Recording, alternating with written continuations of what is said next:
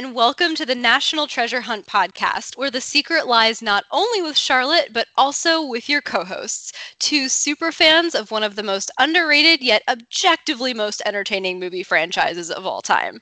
My name is Aubrey Paris, and I am a chemist and biologist by training, and of course, a National Treasure super fan. I am really excited on this podcast over the coming weeks to discuss some of the finer nuances of the National Treasure franchise franchise, things like the history behind the scenes, the science in the show, and of course, some interesting behind the scenes about show production. And I'm Emily Black. I am a neuroscientist by trade. And what I'm most excited to cover in this show, honestly, are the quotes as well as the music, because there's great examples of both of them throughout both of these movies, and we're going to talk about them. Uh, you'll see today and in coming episodes, so stay tuned. Yes, and so National Treasure actually has a very special place in mine and Emily's hearts because uh, we were actually college roommates back in the day at Ursinus College. Shout out. Go Bears. Um, and and we used to joke that we had absolutely nothing in common as roommates except for our love of National Treasure. And so we took this to an extreme. Actually, back in 2015, after we graduated from Ursinus, we had our own National Treasure hunt. We went to Washington, D.C., and visited all of the fun landmarks where filming happened for this franchise. It was, it was a pretty epic time. Oh, it was absolute blast yeah and, and with any luck we'll uh, we'll do it again sometime in the near future but um, with that as your premise let's talk just very quickly about what you're going to get out of the National Treasure Hunt podcast. What we're going to be doing every other week in the coming weeks is really unpacking the entire National Treasure franchise from production decisions like filming and casting, and as Emily said, the music, to different plot points like the science and the history, all the way to our unfiltered opinions. And of course, predictions about the long awaited and once again rumored National Treasure 3. So, our show is going to be bi weekly. You're going to want to catch us every other Wednesday at noon Eastern Time for new episodes. So, subscribe, rate, and review us wherever you get your podcasts, whether that be Apple Podcasts, SoundCloud, or what have you. And where are they going to find us on social media, Em? Our Twitter handle is at NT Hunt Podcast. We're going to be posting updates about when we're releasing the episodes, as well as maybe even some cool things like possibly some pictures from our own National Treasure Hunt. And we'll keep you guys updated about what's going on in the world of National Treasure Hunt. Oh, yes. So you have all of that to look forward to. But in the meantime, we thought we would kick off this series with really the only way we saw it appropriate to start this podcast, which was a recap of the first National Treasure movie so that we can all be on the same page and you can really see this fantastic film through our eyes and, and how we see it. So let's get right to it and and introduce us to National Treasure. So of course, we must start with a fantastic opening when we meet the young protagonist of this movie franchise, Benjamin Franklin Gates. He's in the attic of his grandfather's house and he learns the history of his family, the Gates family, in searching for the Templar treasure. So uh, we get a little bit of a snapshot into history here, and we learn the origins of this of this treasure, which I think is really important to go over quickly because it really forms the crux of this film. So very briefly, we we take a, a flashback to 1832 when the last signer of the Declaration of Independence, Charles Carroll, is going to casually see Andrew Jackson at the White House. Super cash. Yeah, I mean we can do it all that, the right? time totes. So, so uh, Charles Carroll is very sick. He's accompanied by his stable hand, and when he can't get to Andrew Jackson, like shocker, right?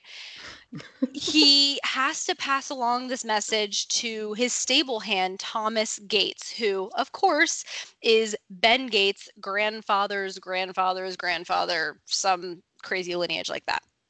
And the message is very simple the secret lies with Charlotte. And this secret is the secret to this Templar treasure whose origins date back as early as Egypt and makes appearances, quote unquote, in history at the Knights of the First Crusade and the Temple of Solomon. It crosses the Atlantic Ocean, shows up in America. The Freemasons get involved. It's pretty crazy. It is all over the place. That treasure has truly been everywhere. Yeah, it's way more well traveled than me. That's for sure. Oh, same. Yeah, so so it's the Freemasons, which apparently included George Washington, Paul Revere, Ben Franklin, that hid this treasure and came up with some clues. And the first clue is that the secret lies with Charlotte. And so we fast forward into present day where we meet Benjamin Franklin Gates, aka Nick Cage. Nick Finally, Cage. We get to see Nick Cage, and Nick Cage is driving what appears to be a piece of like construction machinery through what I can only assume is the Arctic tundra. There is snow everywhere. I think we're technically in the Arctic Circle, but it basically looks like something out of uh, planet Earth, really, when we're driving through. And you know they're going we find out they're going to look for this this ship which conveniently is called what aubrey the Charlotte. And we also, very importantly, meet a few other key characters that we have to introduce at this time. First, we have Ben's right hand man, Mr. Riley Poole, Emily's favorite. he has some of the best quotes of the entire film He definitely has a comedic relief role and, and plays it very well. We also meet our villain in this scene. Our villain is Ian Howe, played by sean bean i love sean bean so much You know, it's funny. I think this was the first movie I ever saw him in, and he makes a really great villain. Oh yeah he totally does he also makes a really good good guy which which he has played believe it or not good guys before but yes in this movie he's a great he's a great villain What a versatile actor. In Mm. any case, Ian has some henchmen. We'll learn more about them. They're all bad guys.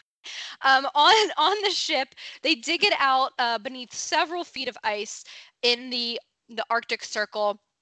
Go down into um, the bowels of the ship and find their next clue, which is a meerschaum pipe um, that basically has the next clue engraved in it. Do you want to explain him?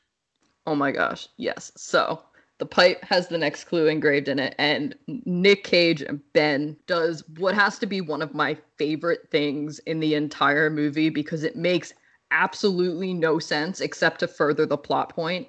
He goes ahead and he just cuts his finger just casually in in this abandoned ship Middle of the squeezes some of it. Yeah That's middle of the painful. thumb. Not even not even like a small prick he slices it open gets that blood all up on that scroll and then he rolls it out onto a piece of paper to figure out what this scroll actually has basically.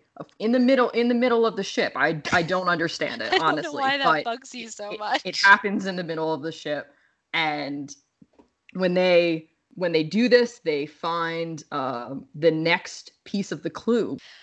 Well, it's a, a lovely riddle that we won't read in detail, but basically, within 30 seconds, Ben has discovered that the meaning of this clue is that there is an invisible map on the back of the Declaration of Independence. And my God, you know, I will say they were the uh, production team wrote that clue really well. It makes a lot of sense, but no one is going to come to that conclusion so quickly. Ben must be a genius um, this they discover there's this map on the back of the declaration and here's where we really find our big conflict in this in this film which is ironic it's in the first like eight minutes of the movie. Um, ian says all right we're gonna go get the declaration. Ben's like nah bro kind of impossible definitely illegal. And ian's like yeah dude that's my specialty illegal nonsense. So basically we have a not so amicable parting of ways here where Ian more or less sort of accidentally, sort of not accidentally sets the ship ablaze. there's a lot Um, of gunpowder on that ship let me tell you A lot of a lot of gunpowder. gunpowder conveniently Um, Ian and his henchmen escape and pretty much lock Ben and Riley down there in the bowels of the ship. And um, Ben and Riley do end up surviving as they climb into the smuggler's hold. We'll talk later on about whether or not that's actually realistic in another episode. Um, but we survive. Uh, Ian doesn't know we survive. Um, and so Surprise! surprise it's going to be a major surprise later but um ian uh, is off to steal the declaration and ben and riley have to figure out how to stop him so we move from as emily says the arctic tundra down to washington d.c um, where we have just exited the hoover fbi building because ben and riley are trying to tip the fbi off that someone's going to steal the declaration of independence um, we've been there by the way not inside Oh yes. I should clarify. No, we've seen we've seen the outside of the building, Part of our as as I'm sure many tourists that have been to Washington D.C. have. But we feel it's important that you know we've seen the outside of the building. yeah, and, and sought it out. It wasn't like an accident. Yes, Um, yes. So, so um, we learn at this point that the FBI, Department of Homeland Security, everyone's telling these guys it's impossible to steal a declaration. So we're going to go straight to the source. Ben and Riley go to the National Archives where the Declaration of Independence is actually stored. And so they have a meeting scheduled with who ends up being our final main character, Abigail Chase. Dr. Chase is in the house. Finally, she got some interesting accent going on that kind of comes in and out throughout the film. Pay attention for it next time. I, I'm not entirely sure what's happening there, but m- maybe we'll talk about it in a future episode. Basically, they they try and go in and they're just like, "Yo, can we look at the Declaration of Independence, please?" And she's like, "No." Shocker. yeah, big shock. They seem a little shocked by it. Riley doesn't. Ben seems like he's a little he's a little surprised that she just said no. Well, so of course, she's going to ask them why, right? And they're going to Yes. have to say, in Ben's words, we have reason to believe there's an encryption leading to a cartograph, leading to hidden items of historic and intrinsic value. And she's Yeah. like, and did, and how do you know about this invisible map? And well, we found a Meerschaum pipe. Well, can I see the pipe? Um, no, we don't have it. So naturally, she asked them if Bigfoot took it, and that's probably one of my favorite lines of the movie. it is a good one. So very quickly, they realize they're not getting through to this to this Dr. Chase, and on their way out of the National Archives, you know, they gotta pay the document a visit. They're gonna go check out the Declaration of Independence, and um, this is where Ben really decides that he's gonna take things to the next level, and he declares, "You want to say it, Em?" We're gonna steal the Declaration of Independence. No, I'm gonna steal the Declaration. Jeez, get the most iconic line right, superfan. My gosh. And I like the quotes, and I like the quotes. I got too excited. I'm sorry. I, I didn't want to leave Riley out. That's that's that's super fair. Um, but what ends up happening is Riley is obviously taken a little bit aback by this revelation, if you want to call it such. And we see a, a few awesome views of, of iconic landmarks in DC. We get to see uh, the Lincoln Memorial. We've been there. Indeed, we have. We head over to the Library of Congress. Also been there. Indeed, we have. And it's at the Library of Congress where Riley is trying to convince Ben of why it's not that they shouldn't steal the Declaration, but they literally can't do it. And he explains how the Declaration is stored under one inch thick bulletproof glass. It has heat sensors around it. It gets leveled down into a four foot thick concrete steel plated vault. It's protected with electronic locks biometric access systems. Like, my God, this thing is very well pre- protected. They give us so much information about the protection of the Declaration of Independence. I have some questions. We won't address them now, but it, it's a, it's seriously they go hard on the details here. And if you have similar questions like Emily, definitely you're going to want to come back because we're going to cover all of that and more on one of our future episodes. So, um, very quickly, though, Riley's rationale is sort of overturned by Ben, who notifies him that when the declaration isn't on display, when it's being taken care of or something, it is taken to a preservation room, which let me just say, compared to all of the safety of its normal encasing, this preservation room really leaves something to be desired on the the actual preservation front but maybe that's just me. Apparently it is not well protected. And so basically the guys decide if they can get that document into the preservation room they can steal this thing. And so, in the interest of time, we will quickly go through what is um, a really cool scene that walks us through the whole process leading up to how they're going to steal this. There's a lot that we'll cover in future episodes here. For right now, I just want to shout out Emily because if you are going through this scene, you'll hear some awesome background music, which was the inspiration for our intro music to this podcast. And Emily made that intro music so well done, Em. Thank you. Thank you very much. I try. I mean, I couldn't do it, so I'm very impressed. Um, and and this scene was the inspiration for that. But we're gonna get down to actually stealing the the darn thing right now. Um, the way they do it is actually very clever.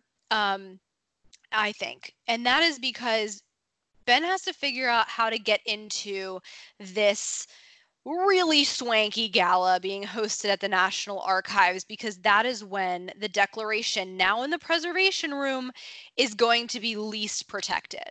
Indeed, it will. So, how does Ben possibly get into this gala? He goes in as a janitor. And one of Aubrey's favorite things about this is that it allows him to go in with what is it, Aubrey? A screwdriver a screwdriver. it allows him to go in with a screwdriver, which is going to become useful in a few short scenes. It is, and this one of the things that I really think is an underappreciated aspect of this movie franchise.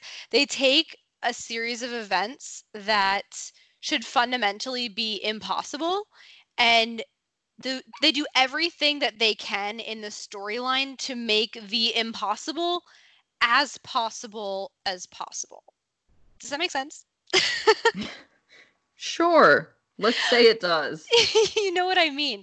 They make it as realistic as it possibly can be with such a crazy storyline. And and so that's why a detail like that I think is so cool that he comes in as a janitor so he can bring in this screwdriver. Um, once he gets into the gala, he pulls off the janitor suit. He's wearing a tux underneath. It's not wrinkled miraculously. And he um he does some schmoozing at the gala before going to find the declaration. And this ends up being actually really important. We find out it's part of his plan. Oh my gosh. Can I just say before we move forward, and it might be jumping ahead a couple seconds here, but I don't want to miss it. My literal favorite line from this movie happens. He's talking to them. He's talking to Abigail, about uh, what it must have been like for the people who signed the Declaration of Independence and the immense amount of pressure that they were under. And his delivery of it, I'm going to give a lot of credit because the line itself isn't that great. But he literally says that these people who signed the Declaration of Independence could possibly have their entrails cut out and burned. And he burned. says like that burned. Oh my. is literally the most underrated line in the entire movie. I'm so glad you pointed that out. And this is part of a toast that he's doing with Abigail, um, which is also really important to stealing the Declaration because he later takes her champagne glass and gets her fingerprints from the champagne glass to be able to access the preservation room. And so that's what he does. He goes down, he, he takes the the, the entire declaration in its casing from the preservation room. He's trying to unscrew it, but suddenly, uh, Riley, who's been monitoring the situation via a live feed of the security cameras, loses his connection. Why, Emily? Who is also there, ironically, on the same night?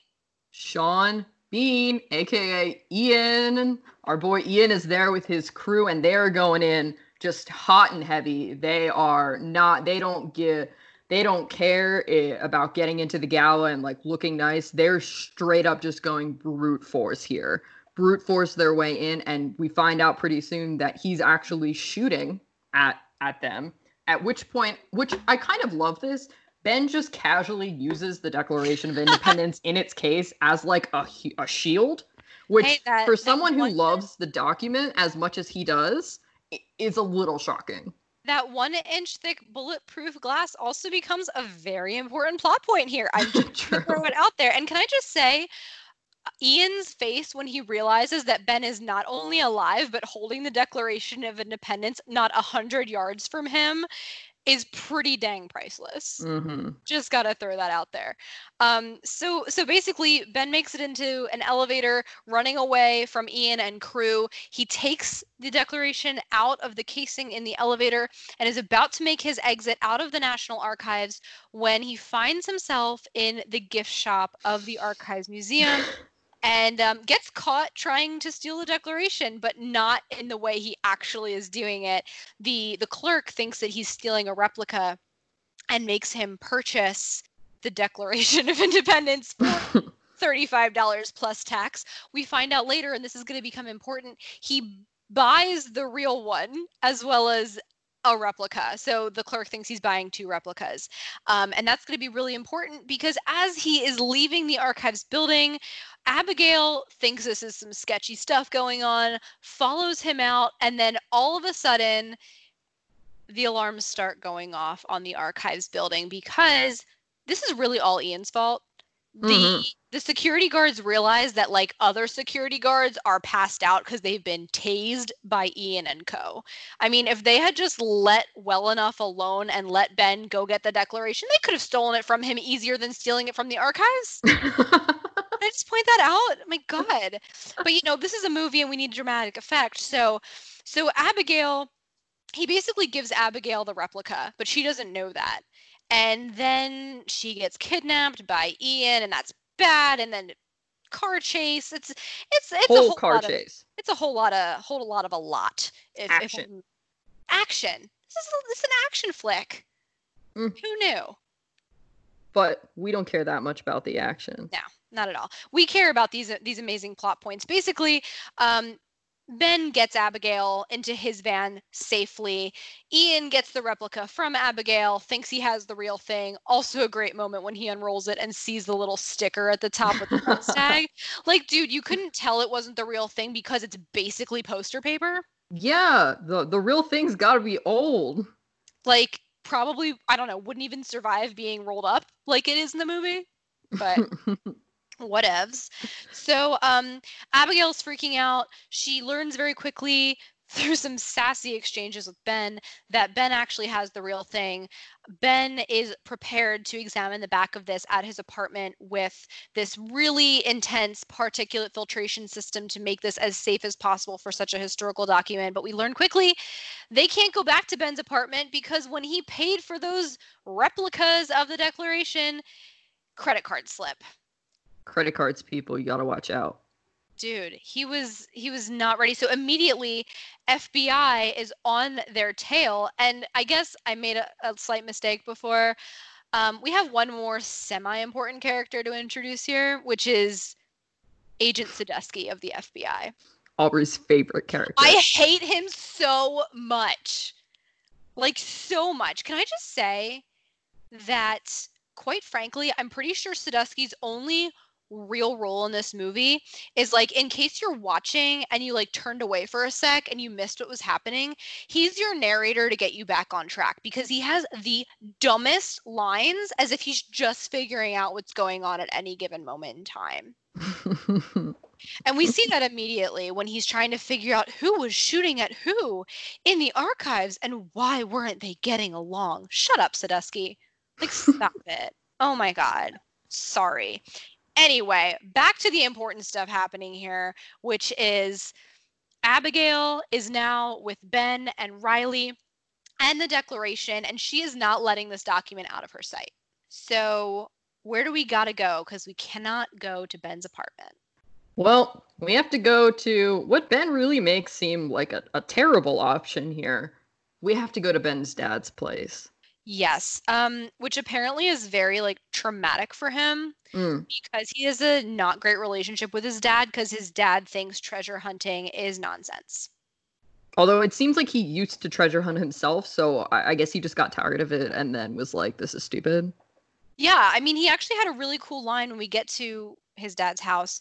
Um, he has this this theory that the legend of the treasure was invented to keep the British occupied during the Revolutionary War, which I think is really smart. Um, I really liked that interpretation. We find, of course, we learn later that's not true, but very logical conclusion for this dad figure that I'm otherwise not a huge fan of. I don't really, I don't really need this character in my life, but that's just me personally. Um, in any case, at Ben's dad's house, we need to examine the back of the declaration. So we are going to try to uncover some invisible ink. We learned very quickly um, in the film that to reveal ferrous sulfate invisible inks, you need a reagent and some heat. So for this film, we're using lemon juice and a hair dryer. Yeah, well, they they to be fair, they do they do try their own breath uh, on it on it first. Uh, and that that leads to one of my favorite moments where we get some some sexual tension here. I'm all about the the love stories in these films, and this is our first moment really where we see Abigail and Ben kind of come face to face. They lean in and look as if they're almost going to kiss, and Ben's dad says, "We need heat," and the two of them lean in and breathe on the Declaration of Independence, which I realize doesn't sound romantic at all. That but they make it look CO2. romantic. Oh my gosh. I actually hate that scene, so I'm glad you like it. I find it so obnoxious. Um, but yes, we we we see that there is a signal, uh, the little icon at the top of the document. And so they need more lemon juice. They need more heat. I need to make a quick shout out to the entire Twitterverse community of National Treasure fans. I see you. Yes, there's a giant bowl of lemons in Ben's dad's fridge. Who the heck has so many lemons just laying around in their fridge? Maybe Well- he really likes lemonade. Maybe, but you know what? For the sake of of treasure hunting, we should all be very grateful that he is so prepared. That's all I have to say. Um, so we see you, Twitterverse.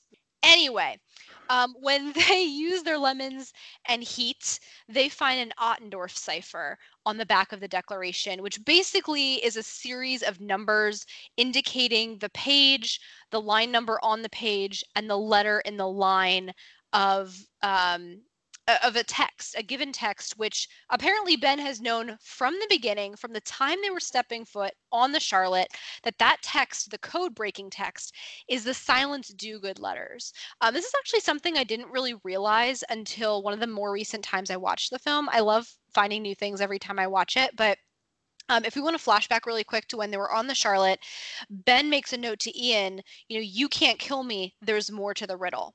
And it's in that moment that you flash forward to this scene and you realize he knew from that moment on the Charlotte that the Silence Dogood letters were the key here. So I think that's really cool. Fun fact. Anyway, um, the silence do good letters, which we will case study in a future episode of the show in more detail. Uh, spoiler alert, they were real.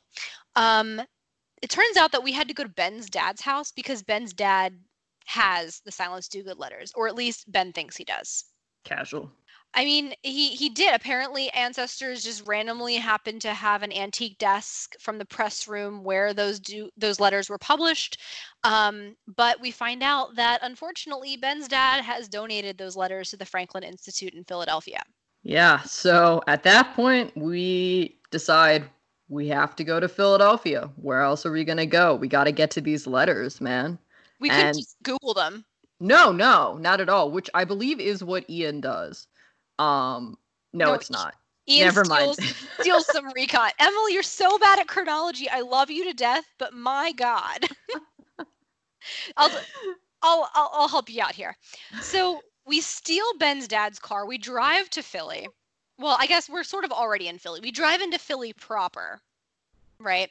And we go to the Franklin Institute where Riley is has basically commissioned a small child to go into the Franklin Institute and record the letters of the cipher the de- to decode the cipher that he needs and he's paying this kid a dollar for every four letters he brings back to him like um, i think it's really funny because um, he cracks the code with the help of this kid the the code is the timely shadow that crosses in front of the house of pass and stow uh, we'll get to what that means in a second but it's extra funny to me and, and kind of crafty that ian also happens to be in philadelphia on the same day my god not? this- this movie magic, this drama, high alert. Well Sean done. Bean knows knows his stuff, man. Well, he knows who to follow. He, he can't do any of this on his own. Um, but he realizes this kid is running in and out and that that's sketchy. And he's looking at the same documents that he himself, Ian, is looking at. So what he does is he pays the kid a hundred bucks, hundred dollar bill to give him the last four letters of the code that he was going to give to Riley. Um, the reason this is interesting is we find out very quickly. I'm going to jump ahead a little, but that's because nothing majorly significant happens that I'm going to skip. Um, we find out that the $100 bill is sort of the next clue. So without realizing it, Ian has given a clue to this kid, uh, which I think just really highlights Ian's lack of understanding of what's going on here. So, how is this the next clue? Basically, the timely shadow that crosses in front of the house of Pass and Stow is referring to Independence Hall, where the Liberty Bell, cast by Pass and Stow, was hanging at the time of um, when these clues were made. and um, what is the timely shadow? Well, Ben, again, very quickly comes to the conclusion, very smart, I suppose, um, that on the back of a $100 bill, there is an etching of Independence Hall that was done in the 1780s by a friend of Ben Franklin. And the clock on that teeny tiny etching on the back of that $100 bill says the time 222. And then, and then, my boy Riley comes in clutch in this moment they get all upset because they're like, well, clearly we've already, they look at their clocks, their watches, and they're like, we've missed the time. We're gonna, I guess, have to wait till tomorrow. I don't really know what their plan was. We don't have time to get to their plan because before they can say anything else, Riley gets really excited and he's like, nobody else knows. Oh my gosh, this is something I know that nobody else knows. No, nobody else knows this.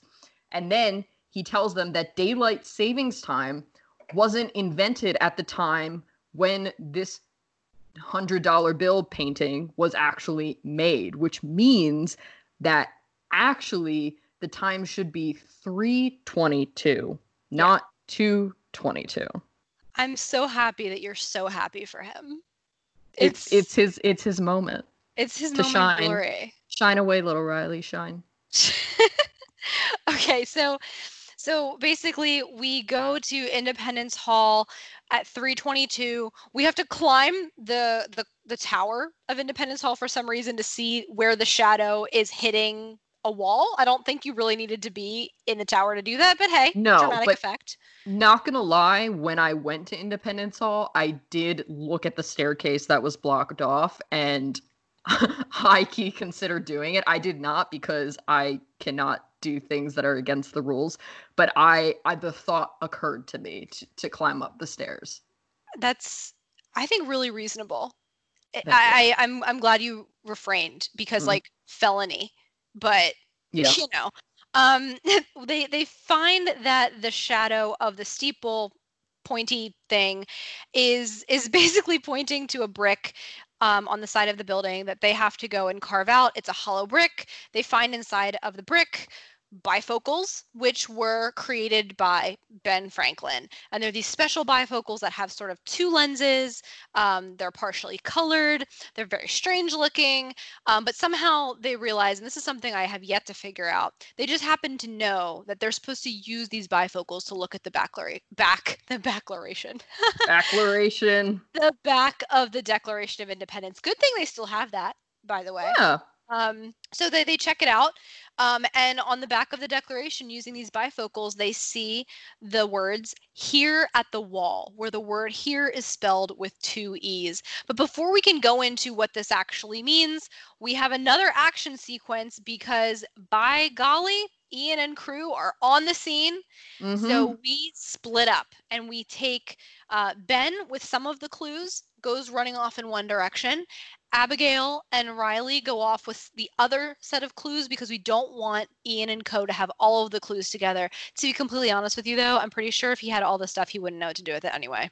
No, and you know what? I have to say, they don't know what to do with it either. This part has always bothered me. You specifically said that the glasses have like multiple colors to them and i'm jumping ahead a little bit. I am aware that i am jumping ahead though which is what makes this moment different from all of the others when i was unaware.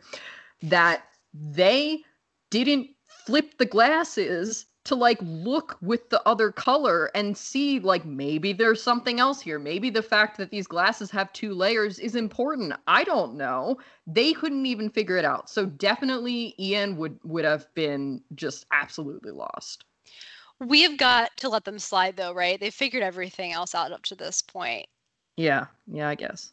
But but it up is all his true. knowledge. It, it's it's true, and I guess I'll jump a little bit ahead here because what happens is um, Ian basically gets the Declaration of Independence, but the FBI gets Ben. and so um, basically, when Ben is in FBI custody, he the all of the clues that he had in his possession are laying on the table and he sees Sadusky, mindless, dumb Sadusky playing, just kind of tapping on the glasses and he notices the colors flipping on the glasses and this is like you can watch him have a eureka moment. Like oh my Mm. god there's more to the clue. He literally says it under his breath. Um but what ha- also for us to hear for in sure case we didn't get it from just looking. but, but clearly Sadusky doesn't hear it because because Sadusky doesn't hear anything important. Sorry, I really hate this guy. So Sadusky is going through all the options that Ben has here. And um, basically, Ben's going to help him get the Declaration of Independence back from Ian. We have what's probably my least favorite line in the entire franchise. Someone's got to go to prison, Ben. there are no doors here that don't lead to prison. Someone's got to go to prison. I'm just going to leave that there. I think that line speaks for itself in terms of how stupid it is. We're just going to leave that there. I just had to I just had to get that off my chest. After all of these years, M, that line doesn't bother you? no, it makes me laugh because I know how much it bothers you. So you hear that line and you think of me. yeah, but I also think I laugh because I'm like Aubrey gets really annoyed by it. So I'm a really good friend, basically. Ah, I love you too. Um, so anyway, how are we going to help the FBI get the declaration back? Well, it turns out that um, Ian is working with Abigail and Riley.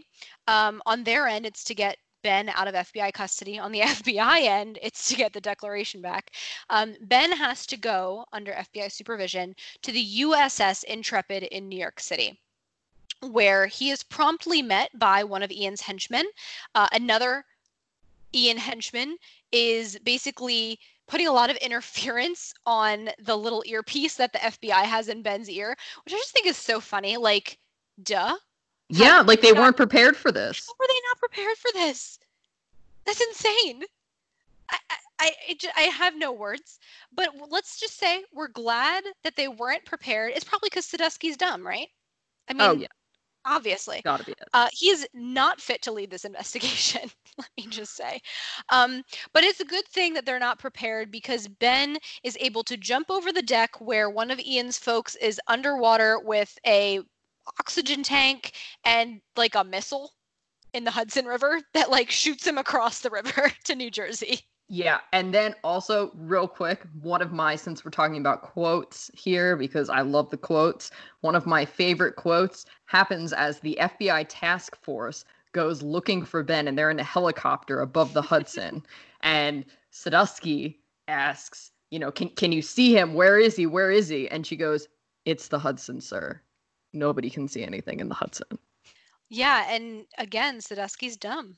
If you yeah, didn't you believe it, see in the Hudson. if you didn't believe it before now you gotta um so so ben ends up in new jersey where he is met by some of ian folk ian folk some of ian's folks again um and he learns that abigail and riley are involved in this whole heist to get him out of uh, fbi custody um they drive him to new york city so we've gone from new york city new jersey back to New York City, um, where we are at the intersection of Wall Street and Broadway. Why? Well, go back to when we were looking at the back of the Declaration with the glasses only partially correctly. And the clue on the back of the Declaration said, here at the wall. Well, quick history lesson. Apparently, Wall Street's original gate was located at a road named Heere Street, H E E R E, which was later renamed Broadway, hence intersection of Wall Street and Broadway, where we see Trinity Church. Um, Trinity Church, the logo or symbol for this church was also sort of on the back of the declaration. So they The like logo. whatever, you know what I mean. what is it called? The church's you- logo. what would you call it? Like an insignia. Hey, is it probably their Twitter handle? Like Yes. icon? Yes. What does that make it? Their logo. I'm just saying. Anyway, um, they know that they're supposed to go because of this inside of Trinity Church. Um, we go in, we find out that Ian has like kidnapped Ben's dad, just like an added touch. Surprise. It's, it's a very Sean Bean move, if you will. Mm-hmm. Well, we had to bring him back in. It's true. They're gonna they want to bring him back for the second movie, so we need to make sure we don't forget him. Yeah, yeah. Um, we also find out that Ian's henchmen sort of like commandeered Abigail and Riley, so it Also, Like- not super surprising. not surprising. Although in the movie, I think you're supposed to be surprised by it. Don't don't be fooled. Whatever. We're inside of the church. Um, ben unscrolls the declaration, realizes he needs to look at it with the bifocals again, using all the colors of the rainbow this time. Mhm. and they reveal more words. They reveal Parkington Lane, which they soon come to realize is basically a crypt within the church. Yeah, and you know what? They they find that crypt, and let me just say, Ian's Ian's people kind of get to the front of the line here, and they do their standard move of just destroy. So they straight up just destroy this crypt. It really does kill me when they destroy things, especially historical things in these movies. But side note, And it's in a church. Why It's- you why you why you breaking things in a church, man? because they're just really money hungry and want this treasure. And at this point, we're like nearing the end of this movie. You can tell we're like a minute 30 or a minute 30, an hour 30 in. And so clearly the treasure is, is somewhere around here, right? It's seriously nigh. so so the crypt that is broken is apparently a giant tunnel system that um, leads to a pit that seems to have no end um, that goes very very far down into the ground but what blows my mind even more is that apparently this giant pit and dumbwaiter system is under the trinity church graveyard near the subway and so the fact that it has survived hundreds of years with all of these things going on around is fairly mind blowing, but I guess sufficiently impressive. I don't know about your churches, but all my churches have super creepy tunnels underneath of them. And treasures. And treasures, yes. All all it's it's a church thing. So when we get down to what's effectively like an antechamber um, in front of what is presumably the, the treasure room, um, we play a prank on Ian uh, because we realize that we need to make him leave um, because he's probably going to shoot everyone if they get to the treasure room and he wants to keep the treasure. So uh, Ben and his dad very sneakily pretend that they've come all this way and the treasure has been has been moved. Um, he they basically come up with a fake clue to get Ian to leave, and they look at the. This is actually really funny. They look at the um, torch, the lantern on the wall, and they say, "Oh, this is a reference to one if by land, two if by sea." In Boston, Thomas Newton hung one lantern for Paul Revere, right? Because the British came by land. Well, if Ian knew anything about American history, he would know that the British came by sea, two lanterns. And can I just say, not only is it not Ian that doesn't know anything about American history in this particular juncture, but um, almost every time I see this movie, I am fooled by this clue.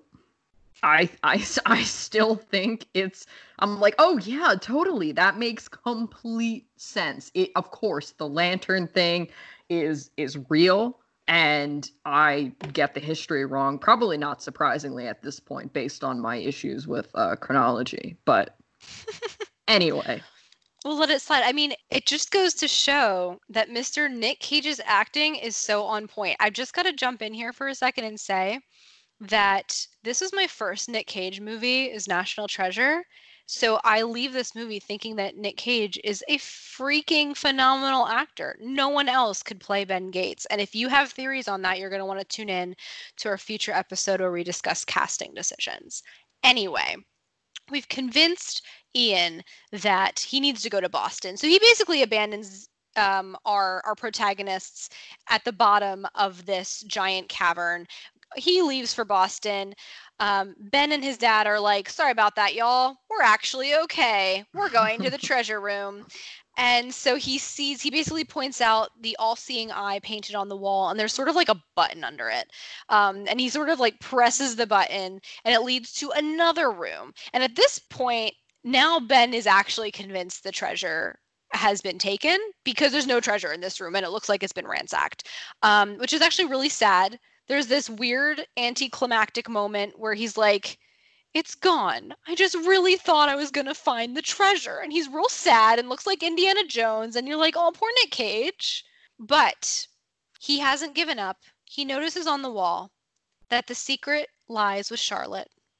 and it's a beautiful wraparound moment where in the wall there's one more thing he has to do. He basically has to take the pieces of the meerschaum pipe from the Charlotte, put them into the wall, and then use that to trigger a switch and open the final door. And I love this moment because when you think back to the very beginning of the movie, back when Charles Carroll is passing along the clue of the secret lies of Charlotte, if you really think about it, you could ask yourself, which iteration of this clue was he talking about? You know, was he pointing them towards the boat or was he pointing them towards how to open the treasure room door? I just think that's really cool. It's, it's really cool in a circular storytelling perspective. But anyway, they open the door and we see a pretty phenomenal treasure.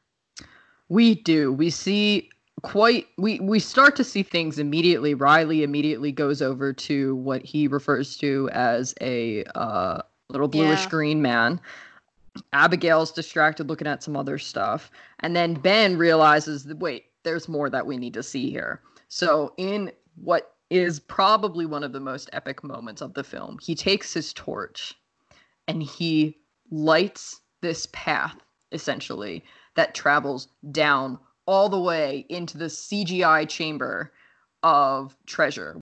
That as the fire lights up the rest of the room, we get this beautiful swell of music, which you haven't heard yet, but hopefully you'll hear inklings of it in our outro.